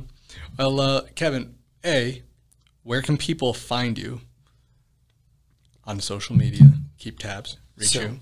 Um, Instagram, Twitter, at Athlete Factors. Two words, Uh, or is it one word? it's all smushed together on Okay. online, but um, or you can go to athletefactors.com, Okay. or you can search Athlete Factors on Facebook. I'm basically everywhere. Um, but yeah, I mean, now, and, and honestly, like I say this again for the people, if you didn't listen to or, or if this podcast was too long and you skipped around, or you're watching a clip, this guy's podcast, Athlete Factors podcast, is phenomenal because the the guests he has, it's such a great variety. They're experts in the field. There's golden nuggets galore. You guys got to tune in.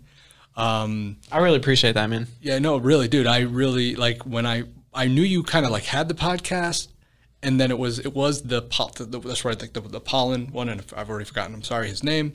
When we talked about allergies, that was the one that like I was like, wow, this is some just amazing content. And then I went back and started listening to some more, and I listened to some more, and I listened to some more. And in the last few weeks, I've probably listened to about six of your podcasts. Awesome. I I really appreciate it. Um, man, I was like, I can't even believe an hour and 47 minutes has gone on now because there's like, I, I it's like I want to talk about more, but now I feel like I'd be going back. So we'll just have to like do it again. Hey, let's do it again. Whether it's on your channel or mine. Sure, both. And like, yeah, man, I was like, well, you do- they know where to find you. Um, I hope you enjoyed the Topo Chico. I mean, for doing 30 some miles a week, I mean, you, you needed like six of those you got to be hydrated, man. It's warm out now in Texas, so incredible. Isn't it? Isn't it just like is it just me? And I've lived here probably like a year less than you or something, but is it just disgustingly hot right now for Texas? It seems like it's more humid. I don't know. It it always feels awful during the summer. that that or now that I'm out of nutritional ketosis, I'm not cold. Mm. I'm not cold all the time, so I'm like everyone else who just hates the Texas heat. I used to be like, it doesn't bother me. I like it when it's 100 degrees. That's hilarious. Uh, it was also like four percent body fat. No, no, that's exaggeration. You're going to be cold. Sorry, six. Yeah. yeah. that and you weren't eating too much protein because that would increase uh, digestive thermogenesis. So, yes. yeah, the meat sweats. It's a real thing. Damn. So don't Damn go don't go over on the meat. See, this is where I have to say that's where like Paul Saladino in the Carnivore Code, you ruined me. it's a real thing, and I still love you. He's a genius. I love listening to him. He's right about almost everything. But good God, when I started replacing those uh, those plant based type of ideals and, and getting still all the right fats mm-hmm. with more like animal based fat, Oh yeah, no, it's it's it's been a it's been a hard struggle for me. I really I I I did it all the wrong way, and I'm suffering the consequences. Texas sweats. That's it, man. No. That's rough here. Pro, the protein sweats. Protein sweats. Like, now I got to edit that. oh, well. Right. Well, guys, uh, thanks for tuning in for the last two hours. Um, everything that you need to know about Kevin, his books, uh, podcast notes will be in the description below on YouTube. You can find us on Spotify, Apple, um, everything and anything you ever need here on the Dr. Pearlman TV uh, channel. Oh no, until next time, thank you all for tuning in. it's me and Matthew Fox saying, till next time. Adios.